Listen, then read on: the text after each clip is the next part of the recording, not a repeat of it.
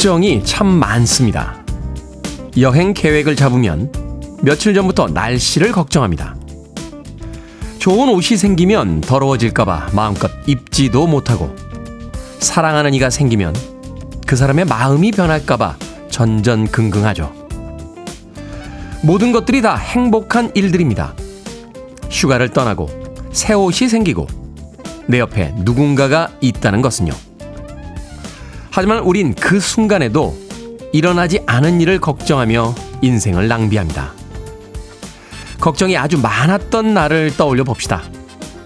그날은 아마도 좋은 일이 많았던 날이었을 겁니다. 11월 23일 목요일 김태훈의 프리웨이 시작합니다.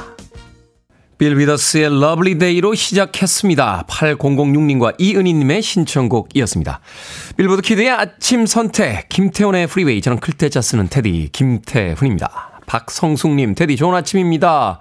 8540님, 테디, 오늘 새 운동화 신고 출근하는데 발걸음이 가볍네요.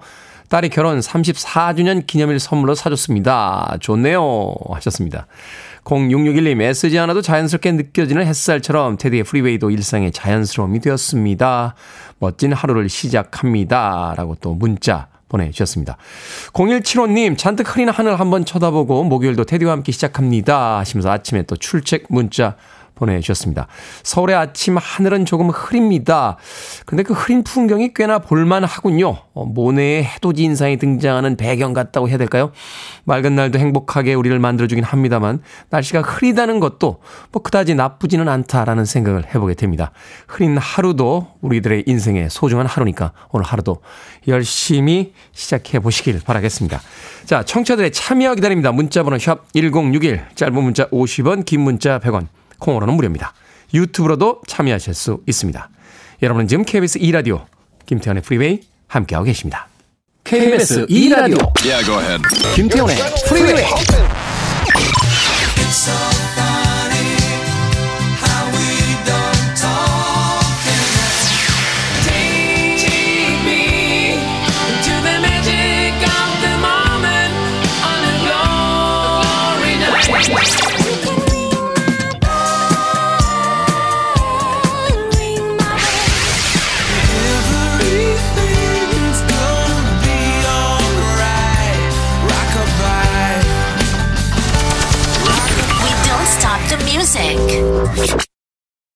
로렌 우드의 Fallin 듣고 왔습니다. 김은숙님께서요, 오늘도 선곡이 좋습니다. 라고 문자 보내주셨습니다.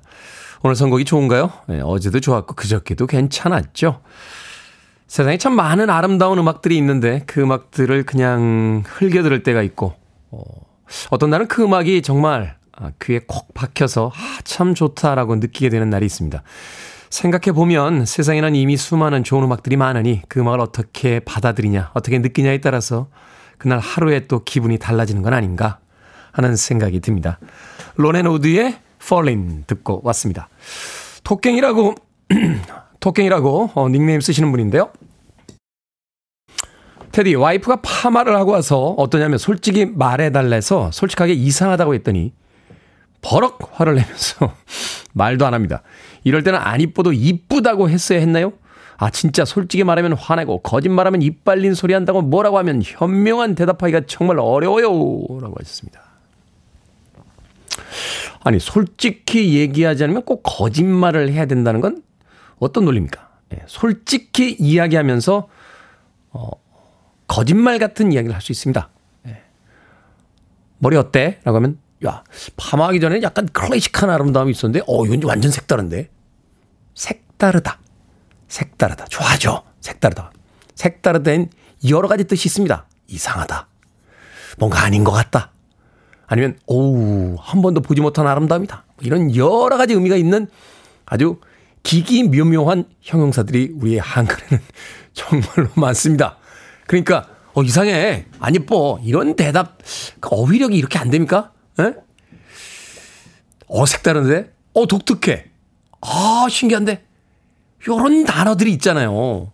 왜 그런 단어들은 하나도 사용을 안 하고 이상해. 안 예뻐. 요런 단어들만 사용을 합니까? 아우, 파마를 하기 전에는 아주 그 고전적인 어떤 아름다움이 있었는데 오늘은 야, 이거 현대적인데? 현대적이다. 현대적이다 해도 여러 가지 의미가 있죠. 예? 현대적에서 말하자면 건조하다. 인간미가 없다. 하지만 세련됐다. 뭐 여러 가지 어떤 의미가 있습니다. 그러니까 듣는 사람이 애매모호하게 느낄 수 있도록 하지만 자기가 좋은 방식으로 해석할 수 있도록 그렇게 얘기해 주시면 됩니다. 안 예뻐. 이게 뭐예요, 진짜. 예, 학교를 몇 년을 다녔는데 아직도 어휘력이 이 수준이면 도대체 어쩌자는 말입니까? 토깽이님. 네. 마트 상품권 보내드리겠습니다. 목이 다면이에요, 오늘. 콩으로 오셨는데 예, 샵 1061로 다시 한번 이런 거 아이디 보내주시면 모바일 쿠폰 보내드리겠습니다. 본인이 쓰지 마시고 아내에게 전달해 주세요. 짧은 문자 50원 긴 문자 100원입니다. 자 프로클레이머스의 음악 듣습니다. I'm gonna be 500 miles.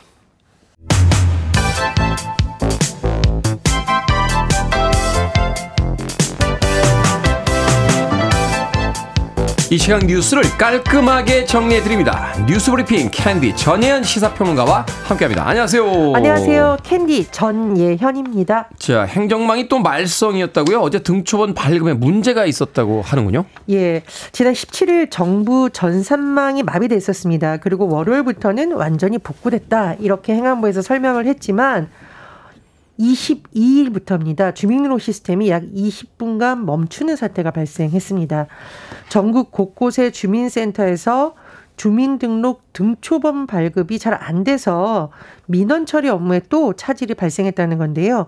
행안부 설명에 따르면 일시적 과부하고 정상화가 됐다라고 합니다. 그런데 지금 거듭 지적이 나오는 점이 있습니다. 어제까지도 원인 규명이 또 되지가 않다 보니 원인을 모르는데 재발 방지책이 어떻게 나오냐 이런 비판이 나오고 있는 거고요. 특히 디지털 재난 상황에서 정부 차원의 매뉴얼이 제대로 갖춰져 있냐는 우려도 제기되고 있습니다. 사실 전산망, 행정망의 마비도 문제이지만 앞으로 뭐 해킹이라던가 테러 발생 시에도 굉장히 중요한 상황이 발생할 수 있는데 그에 대한 대비가 제대로 되어 있냐 이런 지적이 제기되고 있는 거죠. 그리고 이상민 행안부 장관의 영국 출장도 지금 논란이 되고 있습니다. 이상민 장관이 윤석열 대통령의 영국 국빈 방문을 수행하기 위해서 지난 21일 영국으로 출장을 떠났다는 건데요. 영국 런던에서 디지털 협력에 관한 양해각서 MOU를 체결하는 목적이라고 합니다. 행안부 설명에 따르면요. 영국 정부 측에서 이상민 장관을 지명해서 방문해달라고 요청했다. 부득이하게 출국했다라고 설명을 했습니다만 두 가지 점에서 비판이 좀 제기가 되겠죠. 일단은 이 행정망 사태가 아직 제대로 마무리되지도 않았고 부실이 드러났는데 주무부처 장관이 자리를 비우는 것이 맞느냐 이런 점이고요. 또 하나는 지금 상황에서 디지털 협력에 관한 양해 각서를 체결하는 것이 또 맞느냐 이런 비판도 제기됩니다. 과부하가 걸렸다고 했는데 이게 뭐 콘서트 티켓 사는 것도 아니고 왜 갑자기 정부가 9.19 남북 군사합의를 일부 효력 정지함에 따라서 우려와 불안감이 커지고 있는데 이제 남북의 긴장 사태가 또 새로운 국면으로 가는 게 아니냐 하는 이야기들이 있습니다. 예, 물론 여러 가지 해석이 있을 수 있습니다만 9.19 군사 합의의 핵심 내용은요.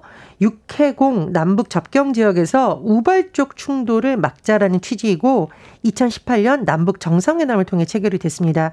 그런데 북한이 정찰 위성을 발사했다는 소식이 전해졌고 정부가 어제 9.19 남북 군사 합의 중 일부 조항의 효력을 정지시켰습니다. 효력이 정지된 조항은 1조 제3항 군사분계선 상공에서 비행금지 구역을 설정하는 내용인데 우리 정부에서 남북 합의 이행 중단을 먼저 선언한 것은 이번이 처음입니다. 어쨌든 정부의 이런 조치에 따라서 어제 오후 3시부터 상공에서 대북 정찰 활동이 재개가 됐습니다. 그런데 북한이 어젯밤 11시 5분쯤 탄도미사일을 발사했는데 발사는 실패한 걸로 추정이 된다. 이렇게 우리 군이 밝혔는데요. 지금 언론이 주목하는 점은 북한이 더 강한 도발에 나설 가능성입니다. 군사적 긴장이 급속히 악화될 수 있다. 이런 우려도 제기됩니다. 자, 친일파 이기용의 후손들이 물려받은 땅을 어, 팔았는데요. 이 후손들이 땅을 팔아서 바, 받은 돈을 국가에 돌려줘야 한다 하는 법원의 판단이 나왔습니다. 그렇습니다. 정부에서 친일파 이기용의 후손 두 명을 상대로 낸 부당 이득금 반환 소송 1심 판결이 나왔습니다. 법원의 판결 내용을 요약을 해보면 피고들, 즉 이기용의 후손들은 원고인 정부에게 각 1억 460여 원과 지연 이자금을 지급하라며 원고 승소, 즉 정부의 편을 들어준 겁니다. 정부가 청구한 금액이 전부 인정이 돼서 어 제가 이제 여러 가지 지금 상을 말씀드렸잖아요. 총 2억 930만 원을 돌려받게 됐습니다. 이번 소송의 대상이 된 재산 이기용의 후손이 소유했던 경기 남양주시 이패동 이필지인데요. 공공용지 협의 매수를 통해 현재 남양주시의 소유권이 이전됐습니다. 이 이기용이라는 인물은 조선 왕가의 종친이었는데 1910년 10월 한일 병합 조약이 체결된 뒤 일본 정부로부터 자작직위를 받았었고 일본 제국의회 상원인 귀족원 의원으로 활동을 했는데 2009년 정부가 발표한 친일 반민족 행위자 명단에 포함이 돼 있습니다. 그리고 우리 법에 따르면요. 친일 재산 기속법에 따라서 국권 침달이 시작된 1904년 2월 러일 전쟁 발발부터 광복 전까지 친일 행위자가 일제에 협력한 대가로 취득한 재산은 국가에 기속된다. 이렇게 규정되어 있습니다. 네. 자, 이스라엘과 하마스가 일시 휴전에 합의했습니다. 나흘간이죠? 그렇습니다. 이스라엘 정부의 성명 등의 내용을 종합을 해보면요. 핵심 내용은 하마스에게서 인질 50여 명을 이스라엘 정부가 돌려받고 그 대가로 이스라엘에 억류된 팔레스타인 수감자 150명을 풀어주고 약 4일간 교전을 중지한다는 내용입니다. 이렇게 이스라엘이 임시 휴전안에 합의된 것은 아무래도 국제적 비판 여론이 커진 점을 의식한 것으로 보이는데요. 지금 가자 지구 내 민간인 피해가 급증한다라는 여론이 일고 있죠. 이런 점을 의식한 것으로 보입니다. 다만 이스라엘의 입장을 보면 어디까지나 일시적인 전투 중지다. 즉 나흘간의 임시적 휴전 합의라는 것을 강조하고 있고 하마스와의 전쟁을 계속하겠다고 밝혔고요. 오늘 아침 전해진 속보를 보면 언제부터 인질 석방을 할지에 대해서 여러 가지 추측이 나오고 있습니다만 이스라엘이 밝힌 내용을 보면 현지 시간 금요일 전에는 인질 석방은 일단 없다 이렇게 시기를 밝혔습니다. 팔레스타인에 들어간 그 기자들도 그 폭격에 의해서 사망하는 사건들이 계속 일어나고 있는데 이 전쟁이 언제쯤 끝날지 참 답답하네요. 자, 오늘의 시사 엉뚱 퀴즈 어떤 문제입니까? 예, 앞서 행정망이 말썽 부린다 이런 소식 전해드렸죠. 요즘엔 행정망이 말썽인데 예전에는 둘리가 말썽이었네요. 말썽쟁이기도 하고 귀엽기도 하죠. 자, 오늘의 시사 엉뚱 퀴즈 나갑니다. 둘리의 친구 또치. 또치. 예, 아프리카 출신 타조인데 원래 이곳에서 제주를 부리다가 탈출했습니다. 어디일까요? 1번 사기단, 2번 의열단, 3번 서커스단, 4번 우유부단. 정답 아시는 분들은 지금 보내주시면 됩니다. 재미있는 오답 포함해서 모두 10분에게 아메리카노 쿠폰 보내드리겠습니다. 둘리의 친구 또치는 아프리카 출신의 타조죠. 원래 이곳에서 제주를 부리다가 탈출했습니다. 이곳은 어디일까요? 1번은 사기단, 2번은 의열단, 3번은 서커스단, 4번은 우유부단 되겠습니다. 문자번호 샵 1061, 짧은 문자 50원, 긴 문자 100원, 콩으로는 무료입니다. 뉴스 브리핑 전희연 시사평론가와 함께했습니다. 고맙습니다. 감사합니다.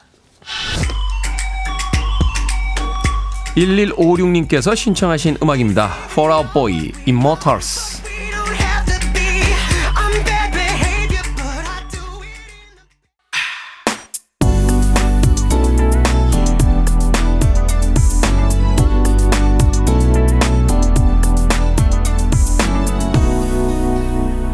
김태훈의 Freeway. 사라 맥락클란의 Angel 듣고 왔습니다. 아이디를 김미경의 마흔 수업이라고 쓰시는 분께서 신청해 주신 곡이었습니다. 김미경 강사님의 팬인 모양이네요. 닉네임을 또 이렇게 써주셨습니다. 사라 맥락클란의 Angel. 자, 오늘의 시사 엉뚱 퀴즈. 둘리 친구 또치는 어디 출신일까요? 정답은 3번 서커스단이었습니다. 서커스단. 4423님, 동춘 서커스단. 어려서 아버지 손잡고 구경하던 기억이 나네요. 하셨고요. 4038님께서는 3번 서커스단입니다. 새로 듣게 된 청취자예요.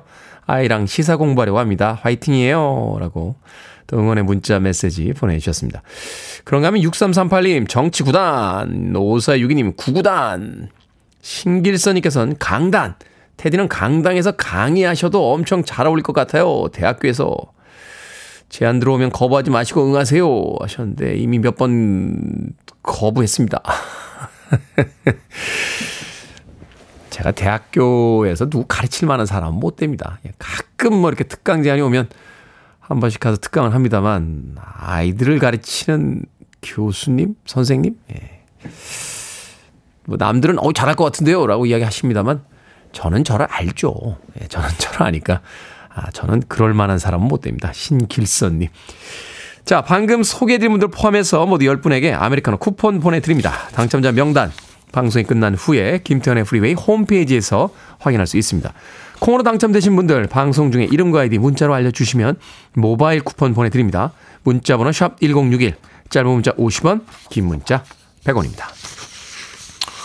어, 손은호님께서요. 테디 안녕하십니까? 어제 술 약속이 있었는데 잠깐 아내한테 전화했더니 왜 전화했어? 해서 목소리 듣고 싶어서 라고 했더니 무지 좋아하더라고요. 돈 드는 것도 아닌데 고맙다 사랑한다 해줘야겠다고 생각했습니다. 그렇죠. 이런 말 한마디로 충분히 기분 좋아질 수 있는데. 근데 이것도 이제 요령이 있어요. 매일 목소리 듣고 싶어서 라고 하면 아유 그만해 라고 또 금방 식상해 합니다. 그러니까 아, 타이밍을 잘 잡으셔야 돼요. 타이밍. 예. 그래 중간 중간에 예, 선물하시는 것도 잊지 마시고 용돈도 좀 드리시고 예, 손은호님 말이 중요할 때가 있습니다만 말만 하면 또 별로 안 좋아합니다. 예, 그런 이제 어떤 황금 비율 예. 우리 다 학교 다닐 때 배우지 않았습니까? 1대 1.618인가요? 예, 1대 1.618 예, 황금 비율 있죠. 크레디트 카드를 딱 보면 딱 그 비율이래요. 1대 1.618 기가 막히지 않습니까? 예? 크레디트 카드를 황금 비율로 만들어서 말과 씀씀이를 황금 비율로 해라 하는 어떤 깊은 의미가 있는 게 아닌가? 예, 저는 그런 생각을 해봅니다. 선우원님 주말이 다가오고 있는데 아내분과 함께 맛있는 외식 한번 하시는 것도 좋을 것 같네요. 자, 레지나 벨과 제임스 JT 테일러의 음악 준비했습니다. 고승현님께서 신청하신 음악이에요. All I Want is Forever.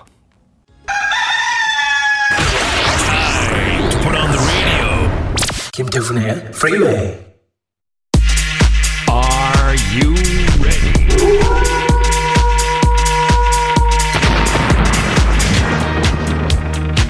정답 자판기 김 소장과 만나보시죠. 결정을 해드릴게 신세계 상담소. Barbara Streisand 김규리님 친구가 학교에 같이 가자고 해놓고 매일 늦습니다. 그래도 기다렸다가 같이 갈까요?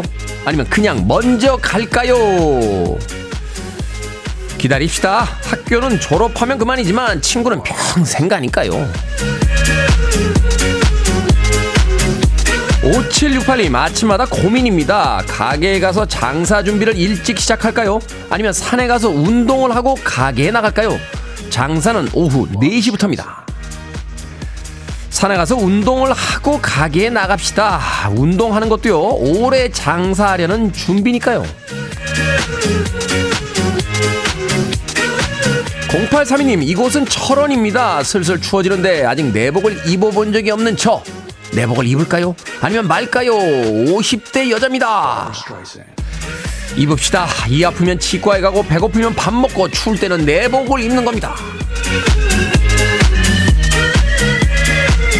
9093님, 사별한 지 10년이 지나가는 지금 나이 50대 중반인데요. 이 나이에 재혼을 할까요? 아니면 쭉 혼자 지낼까요? 아, 모르겠다. 패스. 방금 소개해드린 네 분에게 선물도 보내드립니다. 콩으로 뽑힌 분들은 방송 중에 이름과 아이디 문자로 알려주세요. 고민 있으신 분들 계속 보내주시면 이 시간에 상담해드립니다. 문자번호 샵 1061, 짧은 문자 50원, 긴 문자 100원, 콩으로는 무료입니다. 자, 뿅뿅거리면 이미 눈치를 채게 되죠. 아니타 워드입니다. Ring My Bell.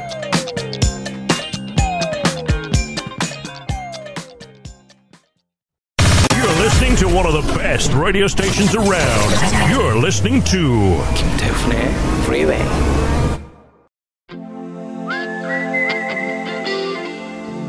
빌보드 키드의 아침 선택 KBS 2라디오 김태훈의 프리웨이 함께하고 계십니다. 1부 끝곡은 5386님, 7951님, 4023님, 심재훈님, 신은주님께서 신청하신 스콜피언스의 Wind of Change 듣습니다. 저는 잠시 후 2부에서 뵙겠습니다.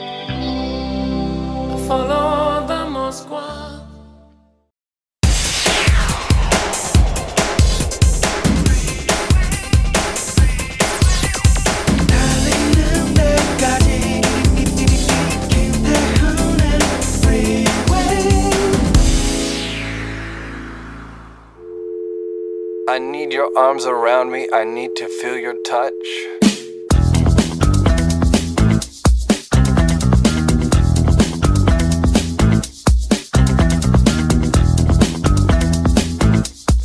2023년 11월 22일 목요일 날씨 좋다. 오늘은 수진이네 김장하는 날이다. 명진이가 언니네 김장하러 간다고 서둘러 밥을 먹고 있다. 나는 김장철도 모르고 있다. 바보 같은 삶을 살고 있다. 그래도 바보 같은 삶을 살아도 좋다.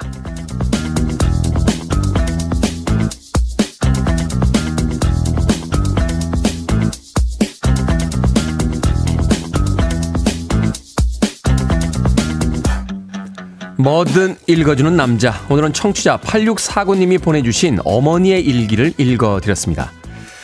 어머니 배순자 여사님은 올해 93살로 치매를 앓고 계시다는데요. 가끔 일기를 쓰신다면서 노트에 한 페이지를 찍어서 보내주셨습니다.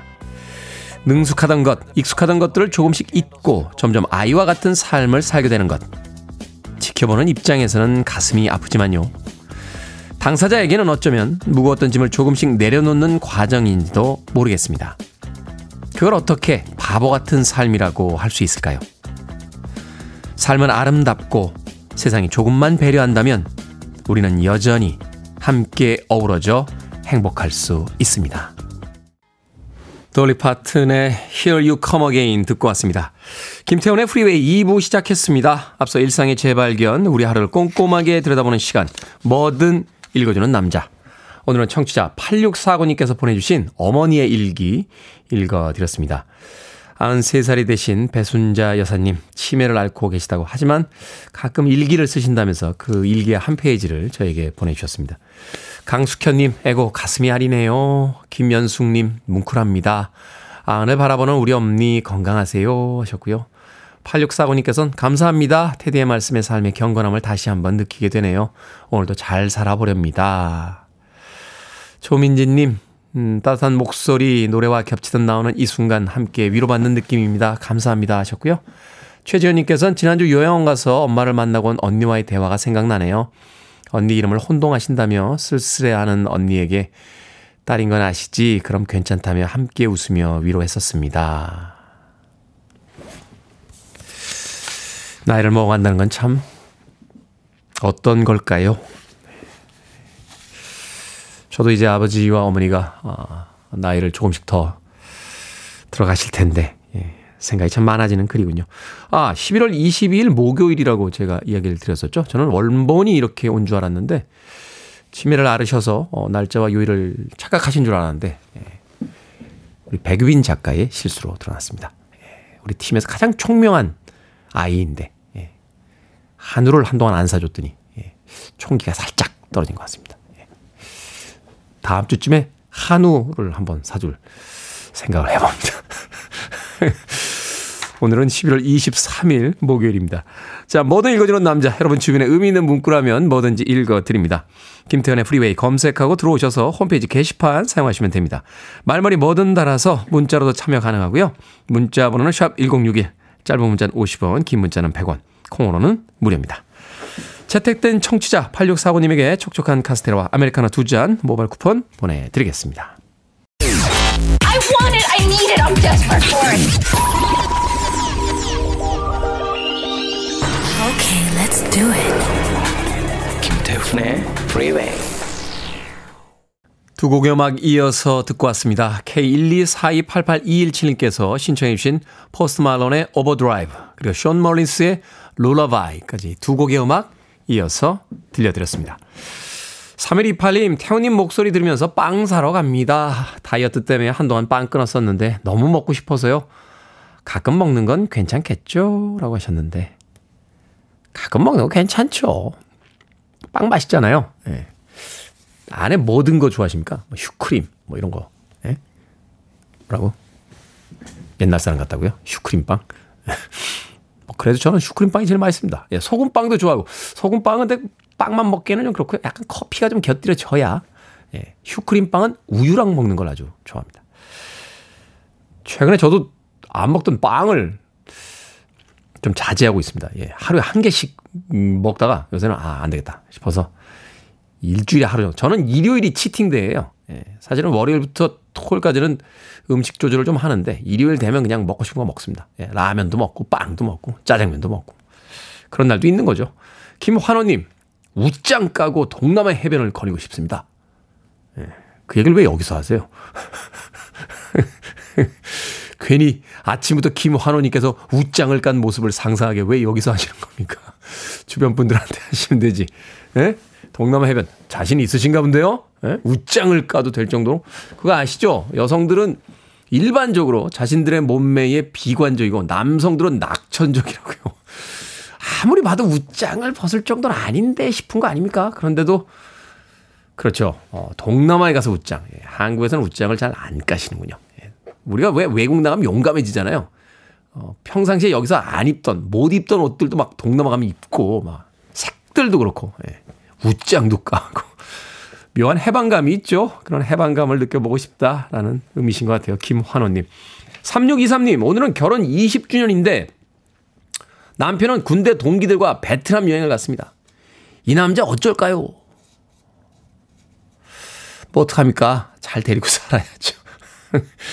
다녀오시면, 어, 잘, 잘 다녀왔어? 재밌었어? 어, 그래. 결혼 20주년 기념일인 건 알았어? 아, 몰랐구나. 내년엔 그때는 피해서 가. 어. 올해는 혼날 것 같지? 예. 지금은 아니고 나중에 또 하나 꼬투리 잡히면 그때 박살내 줄게 하면서 그럴 때가 더 무서워요. 왜? 그러니까 이왕 벌어진 일을 어떻게 하겠습니까? 아, 철딱선이 없는 남편 잘 다독거리시면서 행복하게 앞으로도 20주년도 행복하게 사십시오. 제가 영화 1인 패키지 보내드릴게요. 어, 여행 간 남편분 어, 뭐 한편으로는 또 자유잖아요. 극장에 가서 영화 한 편 보십시오. 관람권 한 장하고 팝콘하고 콜라 세트 보내드리겠습니다. 자, 고승현님께서 신청하신 음악 들려드립니다. 패티 오스틴, Say You Love Me.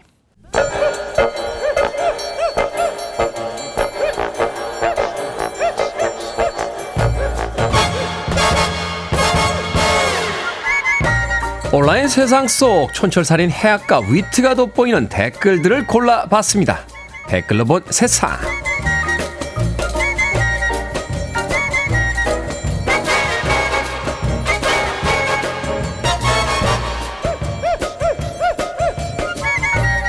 첫 번째 댓글로 본 세상 세계적인 열풍을 몰고 왔던 드라마 오징어 게임 이 오징어 게임의 리얼리티 쇼가 탄생했습니다. 영국의 한 제작사가 오징어 게임을 그대로 본뜬 생존 경쟁 방송을 공개했는데요. 우리 돈으로 약 60억 원의 상금을 걸고 전 세계에서 참가자들을 모집했다는군요. 8만 천여 명의 지원자들은 비디오 테스트와 면접을 거쳤고 최종 456명이 선발됐다는데요. 그 중에 한국인 참가자는 없다고 합니다. 여기에 달린 댓글 드립니다. 메이드님, 동네 놀이였던 구슬치기와 무궁화꽃이 세계를 장악하다니 참 신기한 세상이에요. 파리님, 비석치기, 굴렁쇠 굴리기, 윷놀이, 자치기 넣어서 시즌2 만들어졌으면 좋겠습니다. 그러니까요. 이제 곧 오징어 게임 시즌2가 공개된다고 하더군요. 저도 팬의 한 사람으로서 기다리고 있습니다.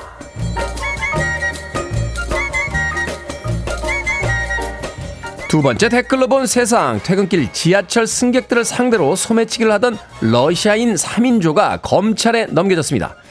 경찰의 조사 결과 이 소매치기단은 보름 동안 소매치기를 할 목적으로 우리나라에 입국했다는데요. 혼잡한 퇴근 시간대에 지하철에 타서 한 명은 피해자가 바로 내리지 못하도록 바람잡이 역할을 했고요. 나머지가 주변 시선을 돌리고 물건을 훔치는 등 역할 분담을 했다는군요.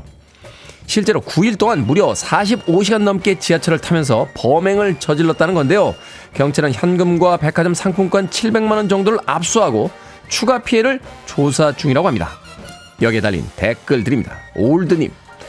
우리나라가 치안이 안전한 건 사람들이 저런 짓을 안 하는 것도 있지만 범죄 검거율도 높기 때문이라는 걸 알았으면 좋겠네요. 샤크님. 소매치기를 하러 원정까지 오다니 이런 일이 뿌리 내리지 못하도록 초반에 엄벌해 주세요. 수입산 빈대에 수입산 소매치기까지 제발 여기서 이런 짓을 마세요. 클리프 리차드입니다. We don't talk anymore.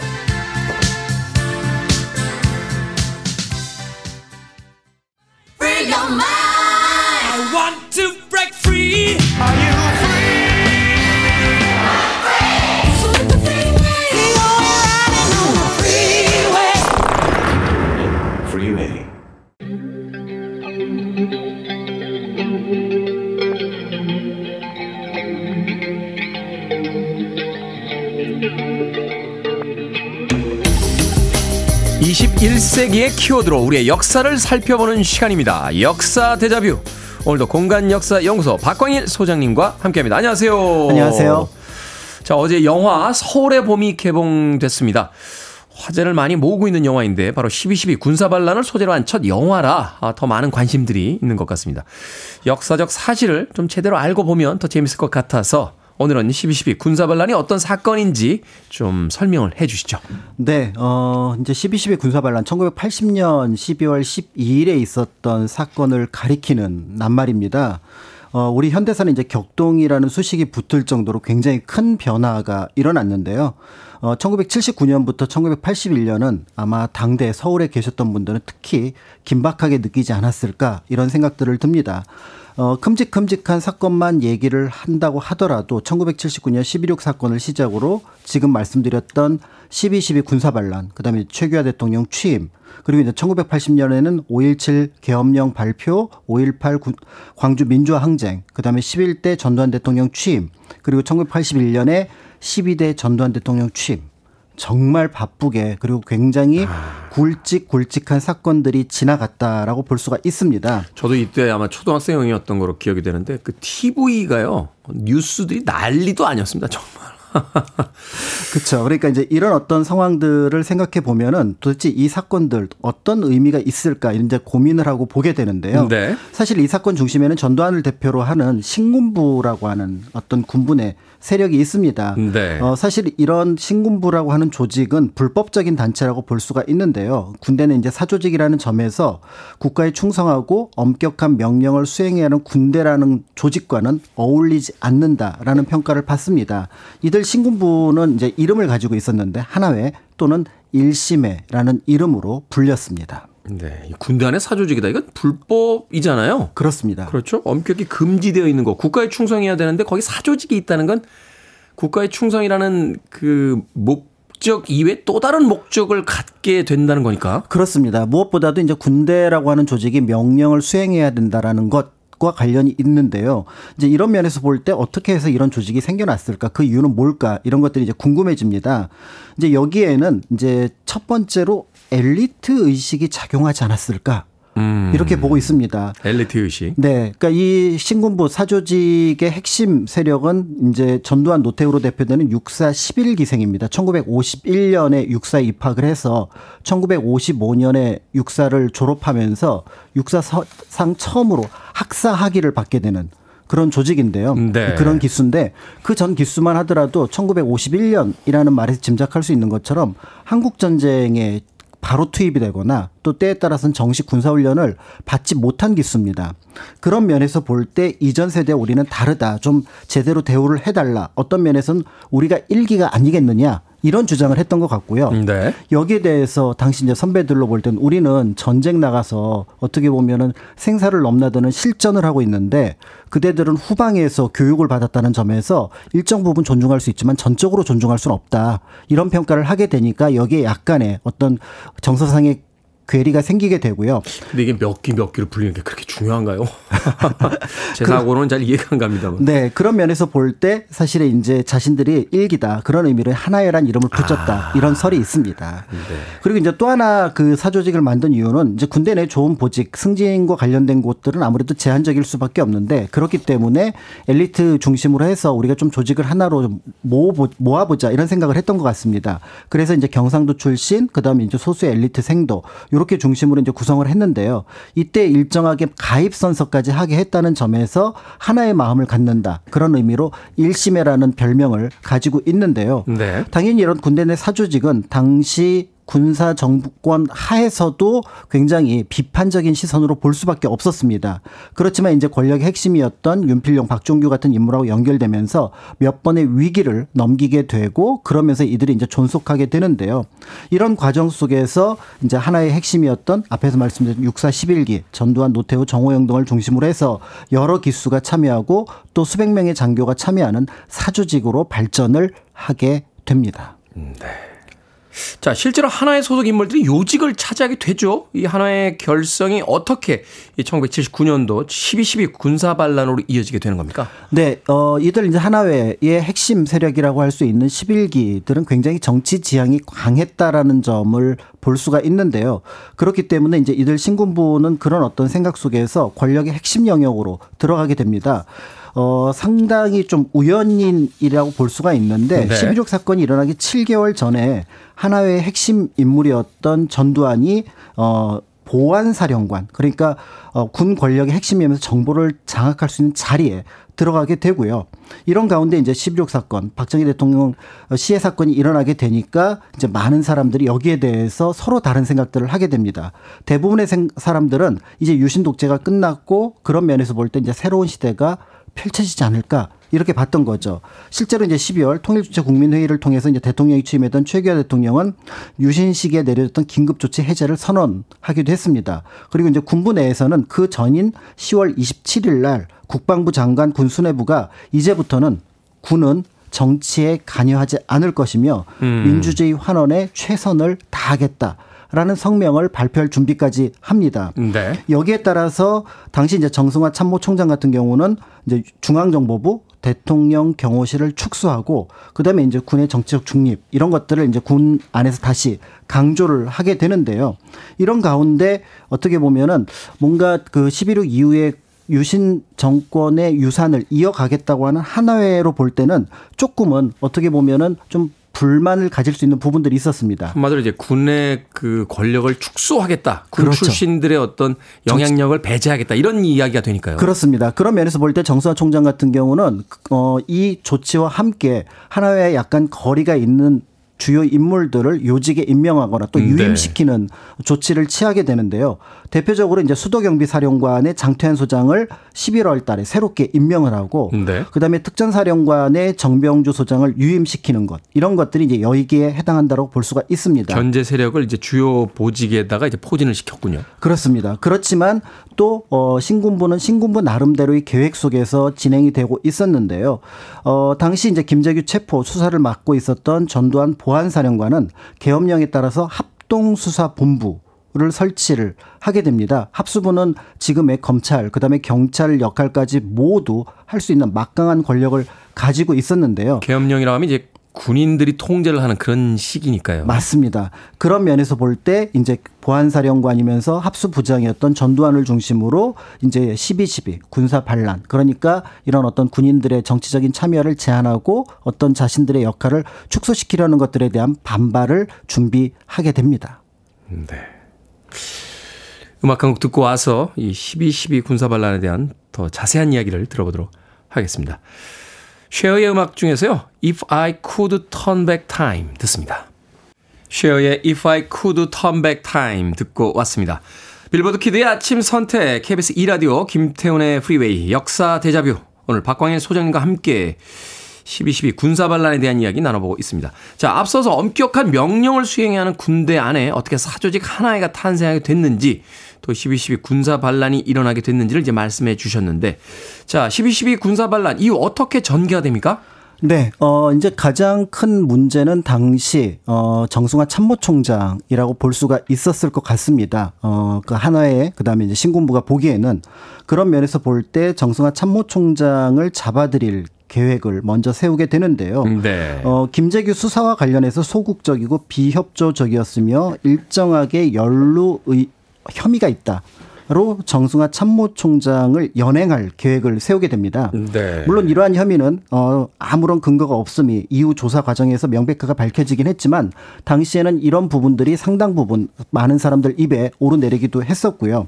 그리고 더불어서 이와 별개로 자신들의 세력을 규합하는 작업을 하게 됩니다. 1980년 11월 중순부터 이루어지게 되는데요. 아마 지금부터 나오는 이름들은 아, 아마 1979년이죠? 네. 1979년 11월. 1979년 11월 중순 부터 여기에 대한 준비를 하게 되는데 지금부터 나오는 이름은 아마 익숙하실 것 같습니다. 네. 군인들임에도 불구하고 어, 국방부 군수차관보였던 유학성, 그다음에 음. 일 1군 단장 황영시, 그다음에 수도 군단장 차규헌, 구사단장 노태우 이제 핵심 세력이 되는 거고요. 네. 여기에 이제 또 새롭게 12월 12일을 이제 거사일로 정하고 나서 새롭게 이제 그 합류를 시켰던 인물들을 보면은 24단장 박준병, 1공수여단장 박희도, 3공수여단장 최세창 과 사전 접촉을 하게 됩니다. 그리고 실질적으로 이제 그 정승화 참모총장 연행을 위해서 보안사 대공처장이었던 이학봉, 그다음에 보안사 인사처장이었던 허삼수 등에게 지시를 내리게 되는데요. 네. 이에 따라서 12월 12일, 1979년 12월 12일 저녁 최규하 대통령의 제가 없이 전 후방 부대를 불법으로 일단은 서울 인근으로 동원을 하게 명령을 내립니다. 서울에 탱크가 들어왔죠. 네. 더불어서 이제 보안사 수사관 헌병대 병력 60여 명이 한남동 육군 참모총장 공간에 난입을 하게 되고 일정한 총격 전을 벌이게 되는데요. 이렇게 해서 총격으로 어 그 정승화 참모총장 측을 제압한 다음에 보안사로 강제 연행했던 것이 1979년 12월 12일 저녁에 일어난 사건입니다. 한마디로 부하들이 상급자를 어, 무력으로 지금 체포한 거잖아요. 그렇죠. 불법으로. 그러니까 이제 결국은 이제 이 부분이 이제 어떻게 보면은 당대에 큰 충격을 줄 수 있는 사건이었다라고 볼 수가 있습니다. 자, 대통령이 재가도 없었습니다. 그렇습니다. 아, 육군 참모총장을 이제 강제로 연행을 하는 작전 계획대로 잘 진행이 됐습니까? 네, 여기에는 이제 당시 하나의 걸림돌이 있다라고 봤는데요. 어, 서울 중심으로 일정한 무력을 가지고 있는 군사력을 가지고 있는 반대 세력이 있다라는 점이 신군부에게는 부담으로 작용을 했습니다. 그래서 이들을 어떻게 보면은 한 곳에 모으는 새로운 계획을 세우 게 되는데요. 당시 그 대상이 되었던 인물은 장태환 수도경비 사령관, 지금의 이제 수도방위 사령관이 될 수 있을 거고요. 그다음에 장병주, 아, 정병주 특전사령관, 김진기 헌병감 이들을 모두 일정한 공간에 초청해 놓고 뭔가 회의를 하자고 얘기를 했던 겁니다. 그렇지만 여기에 이제 전두환이 나타나지 않으니까 이들이 의심을 품고 각각 부대로 돌아가게 되는데요. 그리고 나서 반란 소식을 확인하고 나서 각자 행동에 옮기지만 일정하게 이제 제한 사항에 부딪히게 됩니다. 예를 들어서 수도경비 사령관 예하 부대 상당수는 이미 이탈한 상황이었습니다. 아. 그래서 당시 움직일 수 있는 부대가 몇 개 없었는데 특전사령관 외 예하에 인천의 구공수 여단을 서울로 불러들인다면 반란을 진압할 수 있겠다라고 판단해서 이들을 음, 네. 불러들입니다. 실제로 이들이 가장 빠르게 서울에 도착할 수 있는 일정한 전투력을 가지고 있었던 병력이었습니다. 음, 네. 근데 이 사실이 보안사에 감청이 된 겁니다. 그래서 어 정병주 사령관 측에 서울 안에서 전투가 벌어지면은 문제가 되니 잠시 신사 협정을 맺고 어떻게 보면 이후 조처를 좀 논의해 보자. 이렇게 해서 이제 시간을 벌게 되면서 실질적으로 군사 반란 진압을 위한 작전은 실패로 돌아가게 되고요. 네. 이 조처 직후에 12월 13일 새벽에 서울 송파구에 있었던 특정 특전사 사령관실에 역시 반란군이 들어와서 정병주 사령관을 불법 체포하려고 합니다. 여기에서도 총격전이 벌어지게 되는데요. 당시 사령관의 비서실장이었던 김호랑 소령이 전사하고 정병주 사령관도 총상을 입게 됩니다. 우리 군끼리 총싸움을 한 거죠. 총격전을 벌였습니다. 교전이 있었던 거죠. 네. 실제로 이 교전에 대해서는 그 송파구뿐만 아니라 한남동에서 그 교전에 대한 총격 소리를 들었다는 당시 증언들은 굉장히 많이 나왔다고 알려져 있는데요. 네. 자, 결국 이 사건 이후로는 많은 사람들이 알고 있는 방식으로 진행이 됩니다. 정승환 참모총장을 비롯해 장태환 수경사령관, 정병주 특전사령관들은 범죄자가 되거나 또는 불명예 제대를 참. 하게 되고요. 사실은 조금 더 비극적인 사건들은 그 뒤에 일어나게 되는데요. 예를 들어 장태환 사령관의 외아들은 당시 서울대를 다니고 있었는데 의문사로 죽게 됩니다. 그리고 정병주 사령관도 역시 자살했다라는 기사가 뜨게 되는데 실제로 독실한 카톨릭 신자라는 점에서 그 가능성이 굉장히 낮다라고 보고 있습니다. 나중에 이제 정병주 사령관 측에서는 무덤에 아무 글자를 새기지 않은 비를 새기기도 했는데요. 그 이유에 대해서 가족들은 이제 기사를 통해서 살펴본 바에 따르면 명령을 어기고 상관에게 총을 쏜 것에 대한 군대에 대한 거부감 이런 것들을 어, 염두에 두고 비에 아무 글자도 새길 수 없었다. 이렇게 말을 하기도 했습니다. 알고는 있었던 사건입니다만 다시 들으니까 참담하군요. 자, 12.12 군사 반란이 우리 역사에 어떤 영향을 끼치게 됩니까? 네, 어, 12.12 군사 반란은 결국은 이제 군인의 직무에 충실하려고 노력했던 군 수뇌부, 그 다음에 정권 장악에 목표를 둔 신군부가 충돌한 사건이라고 볼 수가 있습니다. 그리고 이제 신군부는 어 국가 보사 보위 비상대책위원회 국가 보위라고 하는 것을 설치한 다음에 의장에 이제 전두환이 취임을 하게 되고요. 입법, 사법, 행정을 장악하게 됩니다. 아까 이제 보안사가 경찰, 검찰의 역량을 가지고 있었다면 여기는 이제 국회, 그다음에 행정부까지 장악하게 되게 되는데요. 결국 최규하 대통령을 물러나게 하고요. 9월 1일 체육관 선거를 통해서 전두환이 11대 대통령에 취임을 합니다. 전 세계에 이런 종류의 선거가 있습니까? 선거 인단을 뽑아가지고 그 사람들이 선거를 하는? 그렇죠. 그런데 이제 여기에 그치지 않고 다시 이제 1981년 3월 3일 다시 체육관 선거를 통해서 전두환은 한 번 더 대통령에 취임을 하게 되니까 12대 대통령에 이제 올라가게 되는데요. 그런 면에서 볼 때 이제 군사 반란 그러니까 성공한 쿠데타는 처벌할 수 없다. 라는 어떤 공식이 적용되는 것처럼 보이기도 했습니다. 그렇지만 어, 널리 알려진 것처럼 어, 우리가 알고 있는 오공 특위를 비롯해서 그 위에 여러 사건들을 통해서 성공한 쿠데타도 사법 심판의 대상 그리고 형사 책임을 받았다는 것들을 알 수 있고요. 더 나아가서 이런 어떤 현실적인 사법 심판 이상 그러니까 역사의 무거운 평가 그리고 무엇보다도 당대 이 군사 반란을 막으려고 했던 군인들에 대한 희생 이런 것들에 대한 기억들은 사람들에게 조금 더 오래 남지 않을까 이런 생각을 하게 됩니다. 네, 성공하면 혁명이고 실패하면 반란이다. 뭐 영화 속에도 그런 대사가 나온다고 하는데 성공한 쿠데타는 심판할 수 없다라는 그 일반론이 깨지고 어, 비록 성공했다 할지라도 역사가 준엄한 평가를 낼 것이다. 12.12 사태를 통해서 다시 한번 12.12 군사 반란을 통해서 다시 한번 알게 되는 것은 그래도 막으려고 했던 군인들이 있었다는 거. 네, 그 이야기를 좀 더 해보고 싶다라는 또 생각을 하게 되는군요.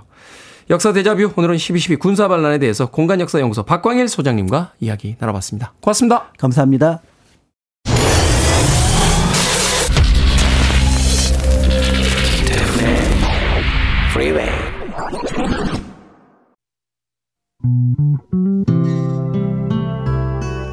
KBS 2라디오 김태훈의 프리웨이 오늘 방송 여기까지입니다. 오늘 끝곡은 로리 블락의 Gypsy Boy 준비했습니다. 안개가 서울 지역에 많이 껴 있습니다. 운전들 조심하십시오. 전 내일 아침 7시에 돌아오겠습니다. 고맙습니다.